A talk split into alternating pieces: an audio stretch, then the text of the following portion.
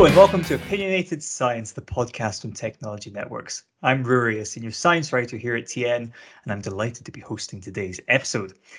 On this podcast, we discuss the latest weird and wonderful science that has infiltrated our inboxes over the last few weeks. And on today's episode, I'm delighted to be joined by my colleagues Laura Lansdowne and Katie Brighton. How are you both doing? Not bad. Pretty good. It's a Friday, the sun's shining, so I can't complain, really, can we? Absolutely, absolutely. That's the spirit. Uh, and yeah, we're gonna have some uh, gonna have some research to match that attitude today. So on this week's podcast, we're going to hear about a worm on a chip that could help diagnose cancer from Laura. I'm going to tell you about a statistical quirk that could shake the foundations of a field of neuroscience. And Katie is going to tell us why caffeine could help alleviate some symptoms of ADHD. I'm really keen to hear about this one, Katie, because it really suggests there's some fundamental stuff I've misunderstood about ADHD. Um, so I'm looking forward to hearing more about that. Uh, but first, it's time for another Lab Confidential. Now, every lab has its tales of oh moments where fire alarms are set off, samples end up stored in a beer cooler, or a postdoc mistakes a beaker of cell serum for some raspberry soda. Kate, you ha- you were drinking something earlier, which I thought was have you, have you got, have you got there? oh, my blackcurrant squash. That could easily be some it could be, couldn't serum, it? you know? I've definitely bathed some cells in that. So it's, it's, it's but these things are possible, folks.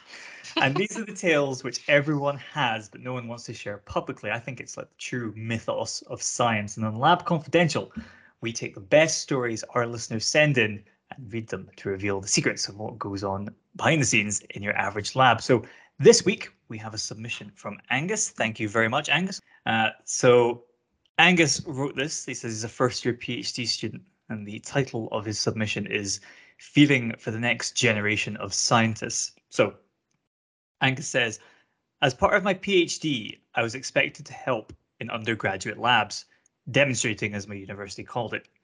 The main duties of this were to ensure the safety of the students and help them complete their experiments in the designated time. On the whole, this was enjoyable, save dealing with hungover 20 year olds and the complaining about how difficult it was to get things to work. Welcome to science. Yeah, that sounds about right. And one particular student always sticks with me as someone who is unlikely to be a future Nobel Prize winner, and the reason why I have trust issues in the lab. To get the undergrads started in the lab, the first experiment required them to dissolve different metal salts in water with some gentle heating. For anyone that's ever cooked anything, that's easy, right? I mean, I haven't cooked with metal salts. I think that would add a bit of a tang to my carbonara, but I know the I know the idea. Um, wrong. Fearing that they had been given a faulty hot plate, a standard piece of lab equipment that, as the name suggests, comprises a metal plate that gets hot, which is perfect for heating water.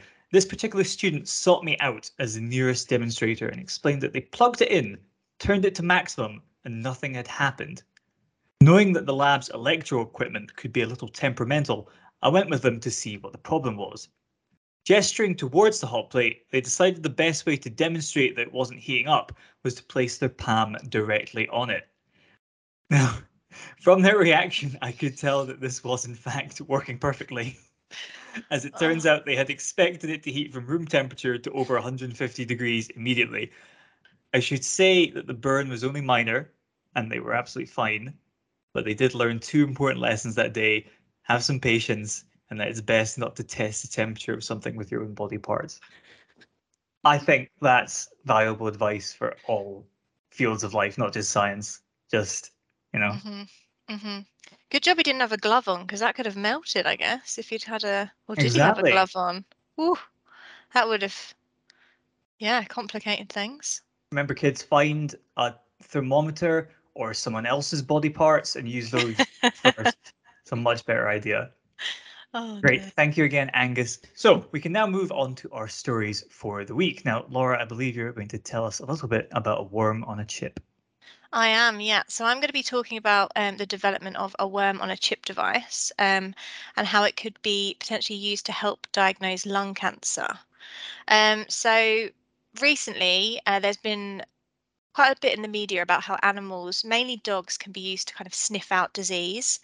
Um, I know kind of several kind of institutes and, and some government agencies um, have been exploring whether sniffer dogs could be used to detect COVID-19 yeah. uh-huh. during the pandemic for like airports and things like that, surveillance so as like biodetection tools.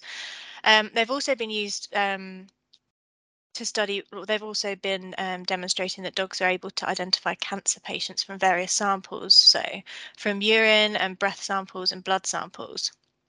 So this caught my eye because the idea that worms could be used to detect lung cancer is just wild, really, isn't it? It's just yeah. it's another level. Um, so I guess before we dive into the study and talk a bit more about worms sniffing out cancer, um, I thought it might be worth just highlighting why diagnosing cancer early is just so important. Mm-hmm. Um, so obviously, the earlier you can diagnose a patient, um, the better chance they have of beating the cancer. So their chances of survival increase. So if you catch it early, and um, before it's had a chance to metastasize, so spread to other areas of the body, obviously, you know, it's better. Um, Early diagnosis also helps healthcare professionals identify and administer treatments um, that are most effective early on. So it could be surgery to remove the tumour, maybe radiotherapy, targeted therapies. Um, and when they administer treatments earlier, they're usually easier to tolerate for the patients and can be less aggressive. So there are obviously big benefits as well. And so obviously there's already some diagnostic tools available to doctors to diagnose different cancers, including lung cancer. So um, there's imaging tools and biopsies. Um, but these methods can't usually detect tumours at the earliest stages, um, and traditional biopsies usually require surgery to obviously remove that tumour so that they can analyse it. So it's quite an invasive oh. procedure. Um, and I think that's really where the interest in other detection strategies kind of originates. Um, just to kind of, I guess, tie it back to lung cancer. Um, so the early detection of lung cancer has like a 56% survival rate, um, but if it's diagnosed late, it drops to just 5%. So oh, that's such a huge difference. So just to kind of, that really emphasizes the importance, yeah. I guess. Um, so back to the study. Disclaimer. So when we're saying worm on a chip, we are not talking about the average earthworm that you may find in your garden. mm-hmm. the ones that my dog likes to pick up and run around with and roll all over. Um, we're talking about um, a specific type of worm, a roundworm called C. elegans. Um, it's a popular experimental model. It's so um, popular. It's yeah. everywhere. Oh. Yeah. Um, and it feeds on microorganisms. Um, they're tiny, so they're about a millimeter in length. Um, and obviously they're really popular in the lab. They're easy to grow in the lab, which is why they're so popular. Um, and they are known to be attracted or repelled by specific odours. So that's kind of why they're of interest for this study. Um, so researchers from Myongji University in South Korea decided to see whether these worms could be used to sniff out lung cancer, so use them as a, as a cancer diagnostic test um, because it turns out that lung cancer cells um, produce a different set of odor molecules compared to healthy cells. So these um, odor molecules are sometimes also called volatile organic compounds as well, just in case you hear that term crop up somewhere. Um, so this chip that they created, I can probably put a picture actually when we when we upload the podcast. Rory, um, it's a clear rectangular piece of plastic. It looks like it's got um, a well at one end, a well at another end, a chamber in the middle, and then it's connected by channels. Um, and so at one end of the chip, they added a drop of culture media uh, with lung cancer cells. At the other end, they added media with um, normal lung fibroblasts and normal lung, lung cells. They placed the worms in the middle in the central chamber, um, went away, had a cup of tea, came back after an hour. um, and they found that more worms had migrated towards the well containing um, lung cancer media rather than the normal media. Um, so to make sure this obviously was, you know, an actual finding. They also repeated um, the experiment with worms that had a mutated odor receptor gene, um, and they found that these worms didn't show this preferential behavior towards the cancer check, the cancer well. Um, so they obviously knew that there was something there. Um, so based on these initial findings, um, they are very initial findings. They were presented at the um, American Chemical Society Spring um, conference. Um, they reckon at the moment that the device is about 70% effective at detecting cancer cells in this type of so in this in this culture media. Um, obviously that's not to like high enough to be kind of a, a medical diagnostic tool um, at the moment but they're hoping to obviously do further research and studies to try and increase the accuracy and sensitivity of the method um, and one way to do this is to use worms that were have previously been exposed uh, to that cancer cell media, so they have a memory of these of these odor molecules. Um, they actually mentioned in, in a press release related to the study, they're not actually sure why they're, you know, they like the smell of these molecules, but one of the authors said that perhaps they smell the same, similar to their favorite foods, so that's why they kind of home in on these, uh, home in on the cancer cells. Um, and yeah, once they've kind of optimized this chip, they're also hoping to obviously take it beyond just cultured uh, lung cancer cells in media. They want to try and test it um, using urine, saliva, and, and ex exhaled breath and things like that to just see, obviously, how feasible it is as a detection with those those sample types as well. So I just thought it was a really kind of easy to follow study. Obviously, it's early early stages, but just was really really interesting. So yeah, I mean, my favorite thing about this is that you get a lot of these, if listeners aren't familiar, these innovations that are X on a chip. You know, they have organ on a chip, they have mm-hmm. brain on a chip, you know, all these things are on a chip, but they're not actually on the chip. Whereas here, the worm is on the chip. It and is like, on a chip. Yeah, it's moving on a chip. Yeah. Yeah, and I think as well, obviously, these studies with with dogs um, and and bio as biodetection tools are really really impressive, but also like the feet, like the kind of practicality of that uh-huh. compared uh-huh. to have this small chip device that's kind of can be used in a lab. Obviously, the worms are easy to grow. Like there's the training element to it as well. That obviously with dogs you have to obviously train them, and so I think like in terms of that, like I think it's it's quite a promising kind of concept really. So I think it'd be interesting to know as well, like whether other diseased cells could be used in a similar way. Mm-hmm. Yeah. Um, for stuff that's not necessarily cancer, but yeah. another cellular disease. Mm, or other types of cancer as well, I guess. Yeah. Because obviously this is specific to lung cancer. So yeah, definitely. Because um, obviously the dog, the studies with dogs have shown obviously cancer, COVID nineteen. Like, I guess any, I guess depending on these um, these compounds, um, if they're obviously um, these volatile organic compounds, if they are kind of present in other in other diseases, then there's definitely that possibility. So, yeah. But this image of people trying to stratify worms by like their food food preferences, you know. Yeah. Like, these will be the liver cancer worms because they love this type. I mean, what what what do C. elegans eat? Probably not very much. Um, uh, they so they eat microorganisms and they use this uh-huh. odor kind of mechanism to to find you know food sources. So that's kind of where it stems from. Um, so yeah, but. Go C. elegans. Yeah, impressive. One millimeter in length. They're doing a lot. So quite impressive. That's great stuff, Laura. Thanks for sharing that with us. no problem.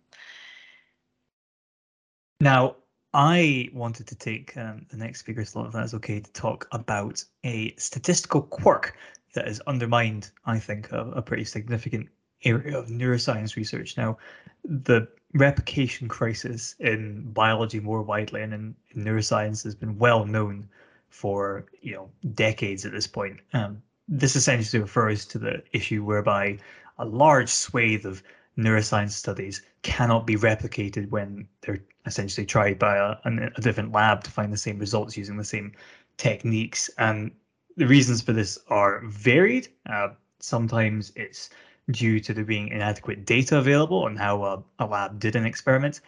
Uh, but more often, there's issues with how the original studies were designed that have kind of set these studies that, that can be replicated up to fail from the beginning. So the type of study under the microscope, as it were, in this review, which I'm going to be talking about today, which was conducted by researchers at Washington University School of Medicine and was published in Nature, uh, are studies called brain-wide association studies, which essentially is a term that the, authors have made up in this study, but it refers to a very specific style of study, and I think it's quite a good description. So, uh, Katie, Laura, I don't know if you've heard of um, GWAS studies, genome-wide association studies.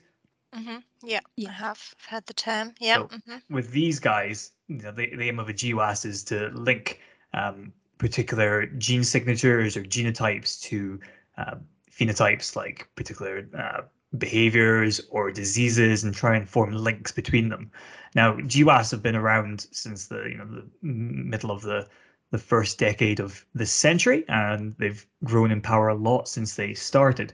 But in the same sense, brain-wide association studies are efforts to link particular neuroimaging signatures. So, you know, people that are put through MRI scanners, for example, and have brain scans taken of their activity levels in the brain, efforts to coordinate those signatures with complex behavioral phenotypes. So much in the same way that geneticists have been linking genes to uh, behavioral phenotypes, this is linking brain activities and brain scans uh, to behavioral activities. So that's what a, a BWAS study is, a brain-wide association study, and that's what this research is focusing on. So what I should say is that a BWAS study doesn't mean all neuroimaging research. Neuroimaging is used, it's so routine in neuroscience these days, you know, since it um, really came of age in the last few decades of the 20th century, it's now used for you know virtually any neuroscience study has at some point relied on data taken from neuroimaging. So, you know, some of these foundational studies aren't really affected by the, the research I'm talking about today. So, for example, you know, we're not going to see that because of issues with um, replication, you know, findings like the hippocampus is the area of the brain responsible for memory. That's not going to be overturned because there's tons and tons of data from different groups all showing that this particular area of the brain is responsible for this task. But BWAS studies in trying specifically to link complex behavioral phenotypes, like for example, um, psychiatric conditions to brain areas, uh, th there's a kind of different target being produced. So while the way I put it in the article, which you can read through the, the link in, in this podcast, is well, it would be a kind of medical marvel if you found brain that didn't use a hippocampus to recall memory, for example. It would be far more common to find two people with both with treatment resistant depression that have different levels of brain activity. You know, that's it's a much more heterogeneous, varied area. So that means that the size of the association involved is far smaller. Now, when you have a small effect size in any scientific study, so the, the kind of magnitude of the change you're looking for is tiny, what that means is you need to compensate for that by having a really powerful study. Now, what I mean by power is in terms of the number of samples and the amount of data being analyzed. So uh, in neuroimaging studies, this typically means having lots of different scans of lots of different people's brains. Now, what uh, the researchers, and I spoke to one of the, the authors of this study, Dr. Scott Marek, um, did in this research was to essentially use some of the beefiest, biggest magnum opuses of BWAS research as a um, as a marker for how this research should be conducted. So they took data from three programs, the Adolescent Brain Cognitive Development Study, the Human Connectome Project, and the UK Biobank, which together represent nearly 50,000 brain scans worth of data, which is a huge amount. Now, they took this real data set and then used a stats technique called bootstrapping.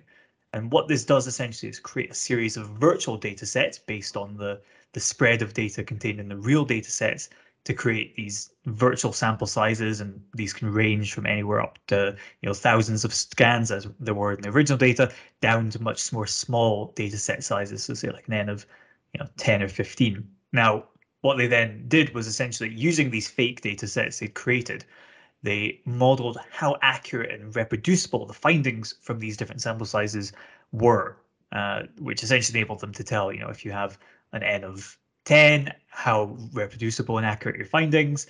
If you have an n of 1,000, how different is that, that value? So the team found that regardless of size, the types of association analyzed specifically in BWAS studies were really prone to being inflated by chance. What that meant is the findings from these smaller studies were largely reproducible. Only once the experiments were modeled with thousands of brain scans did the inflated effect sizes begin to reduce. Now, I have been, you know, considering the, the findings of this study over the last few weeks, and I feel it's, I, I don't feel like it's got enough attention really because I notice when I report on neuroscience research that these type of studies are really in vogue right now. Like, you know, it's it's been a, a valuable tool to be able to look inside, um, the, you know, the human brain since neuroimaging techniques came of age, but especially now. Um, psychiatry and uh, psychology have began to use the techniques as well. These efforts to link it to behavior have become really, really popular in these fields. And you know, I, I think I, I see studies every week almost that seem to model these particular BWAS study designs. And I think, you know, how many of these have ends of a thousand plus? Virtually none. Uh, guys, I'd like you to guess, if you can, what the average neuroimaging study size, or rather the median, I should say, neuroimaging sample size is in BWAS studies. So if if you know a thousand plus is the the target, what do you think the median median size is right now? I'm thinking it's going to be low because I reckon I'm gonna go. I'm gonna go 100. I'm gonna go around there. Katie, what, what do you think? I was thinking even lower potentially, but I could I could be completely wrong. I was imagining somewhere around like 25 because I've imagined stud like BWAS studies to be really small cohorts. Mm-hmm. Katie is almost on the money. The answer is 23. Oh, two out, Katie. Well done. Ooh. I know.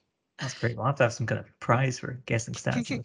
um, but yeah, it's it's 23 so we're talking you know magnitudes lower than are required to meet the bar of reproducibility mm-hmm. now marek when i talked to him he was also quite careful not to you know disparage all of neuroimaging research because uh, you know other types of neuroimaging analysis are more dependable at these smaller sample sizes but specifically these BWAS studies connecting behavior to neuroimaging results that really need these bigger um, mm-hmm. bigger sample sizes now Rory, what is the reason for that? Like, why are the sample sizes so small? Is it just? It's cost, Laura. So okay, MRI scans, you know, cost a lot of money, and essentially the labs doing a lot of these research, a lot of this research are taking it from quite a, I think, an observational point of view. So they are mm-hmm. investigating new findings and saying, you know, if there's this association, could we scale it up? But that necessarily sure. means that the initial findings are based on these small sample sizes. You know, they haven't got the, the funding to say to their, I'm sure they would if they could say to their funders, you know, we want to find out if this brain scan region links to this condition please give us 50 million for it you know it's not how it's mm-hmm. it's been working for these sample sizes so um you know what marek said he, you know he gave a solution to this crisis uh, but it's you know I don't think it's a you know it's it's maybe straightforward, but I don't know how practical it is. Essentially, you just need more funding, and you need to, like GWAS studies have done, start to aggregate findings together. So for a bit of context, GWAS studies when they first began to be used in the, the middle of the first decade of this century were also hugely underpowered. You know, you'd get all these associations that just weren't found when researchers tried them again. Now, because the cost of genomic sequencing has crashed, and because of these initial issues, GWAS studies now have you know sample numbers into the millions. They're much much bigger. Um, whereas the number of BWAS studies using imaging techniques that involve thousands of, of scans, you know, it's, it's very few. These three uh, resources I mentioned are, are, you know, a few of a very small number of, of bigger studies. So he essentially says that if we want to, you know, spend our money wisely and invest in research that is not false and is you know, true findings that can be verified later on, we need to start aggregating aggregating research together and, and creating these bigger sample sizes. But it's just meant that ever since I read about this study, every you know one I see that connects a an imaging approach to um, a particular phenotype, I'm constantly looking to see what the sample size is. You know, what is it? Is it 23? Mm. Mm. Yeah, no, it's a very good, good point. And I guess like in terms of you said obviously the practicality could be an issue in terms of it's a solution, but really, you know, funding, increasing funding. I guess, you know, uh, the more we talk about it and the importance of it, you know, the better chance there is that maybe you know, and, you know, I mean, I, I, guess even at the start of the 20th, 21st century, you know, the idea that we'd be sequencing genomes for under 100 dollars, for example, probably would have mm-hmm. been alien. You know, they would say, ah, no, it would never work. So maybe it just requires a similar approach to neuroimaging technologies. You know, can we make these scanners smaller, cheaper to use? You know, it's obviously a fundamentally different technology. So I think that's going to be the biggest challenge to see if the same reductions in cost, if you know researchers put their mind to it and recognize this as the, the huge issue it is for neuroscience, they put their minds together and focus on improving the technology. Can we overcome this? I think is a big question. Mm-hmm, definitely. Now we have one final study today to talk about, and Katie, I think you're up, and it's an interesting connection between caffeine and ADHD. So we'd love to hear more. Yeah, definitely. So it's a recent review that was conducted by the Universitat Oberta de Catalunya. Sorry, that was probably terrible pronunciation. Um, and it looked into um, a series of 13 studies that have been carried out over the last 25 years um, into whether caffeine could help treat some of the symptoms of attention deficit hyperactivity disorder or ADHD.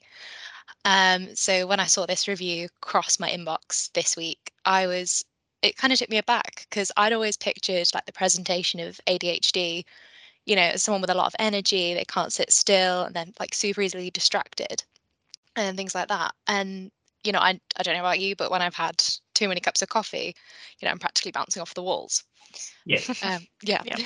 so um, I just thought that you know, introducing caffeine to treat these symptoms is just really intriguing.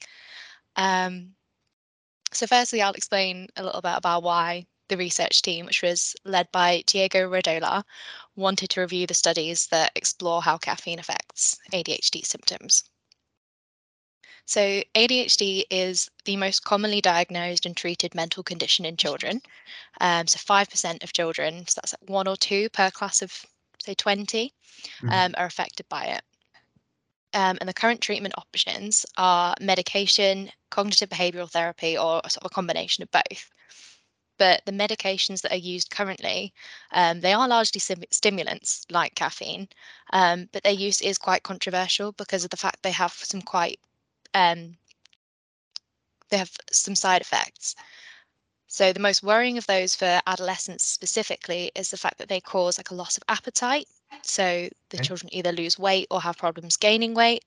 Um, there's also a slight in- ch- a chance of an increase in blood pressure. Um, and they can al- these side effects can also include like headaches, dizziness, and trouble sleeping.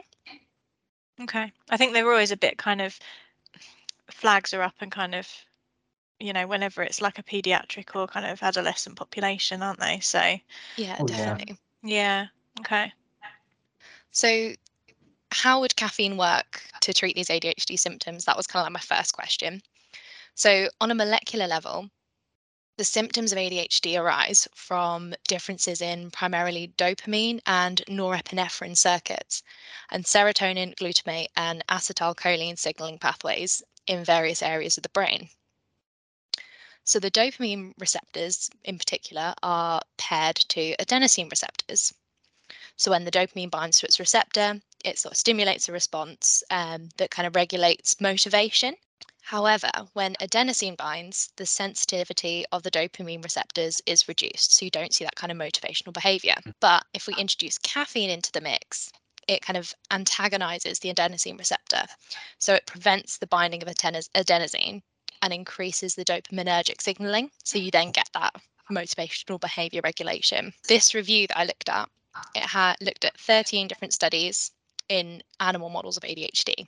So they used um, four different uh, animal models, two of which were genetic models of ADHD and two of which were epigenetic models. And over the 13 studies, different researchers had um, employed different sort of tasks that represented um, trialing a symptom of ADHD and then compared how caffeine affects that symptom. Um, so, for example, there was a study that looked at spatial learning and memory um, of a rat model of ADHD compared to normal rats. Mhm. Um, and it kind of assessed the performance of these animals in um, like a maze test after like a single dose of caffeine. Um, and they found that this pre-training caffeine treatment enhanced the spatial learning ability of the ADHD model, and it didn't change the blood pressure of this mouse model either. Yeah, especially if one of the concerns obviously with the traditional kind of medication options is is that um increasing blood pressure as well. So they're probably yeah, promising. Yeah. Yeah. What other uh, behavioral methods did they try? Um, so there was a maze assay, a water maze assay as well. So had, I presume Mhm. the mice were going through water. Um, sort of memory assays there were as well. So kind of, and as well as that, there was how the mice or rats responded to food um, and how motivated they were Mm-hmm. Okay, and and the mice were just as as keen to eat the food as they were before, which is the other side effect of the the conventional medication, right? Yeah, yeah. Good. Um, so the review overall kind of concluded that caffeine treatment increases attention and improves learning and memory in these animal models without changing the blood pressure or body weight of these animals, which is pretty positive. Um, but um, in some of the studies, the caffeine dosage did produce sort of like increased movement, um, increased impulsivity in these animal like models, caffeine, which. Mm-hmm. which yeah, is not what they're looking to do. Um, but what was interesting is the fact that um, the caffeine dosage that produced the increased movement, it was very dependent on age and sex. So the male mice um, especially young male mice, were more likely to exhibit this kind of increased movement, uh, the increased impulsivity, compared to older or female mice. So I thought that was quite interesting. I find it interesting as well, if we're talking about different therapeutics and things like that, obviously there is that potential bias in clinical studies and I guess preclinical studies in terms of the models and you know the sex of the animals or the patients that are involved because obviously if you're talking clinical studies usually you're, you're avoiding women of childbearing age and older older populations of patients you know typically you look at clinical trial protocol and it's 18 to 65 years isn't it things like mm. that so mm-hmm. i think these like i guess a broader consideration is is is those types of things as well um, yeah. But yeah, really interesting.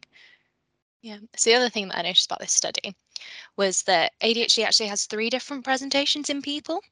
Right. Um, so yeah, there's the primarily hyperactive impulsive type, which is mm-hmm. sort of what we talked about earlier, how it's that kind of can't sit still, um, limited attention span, things like that.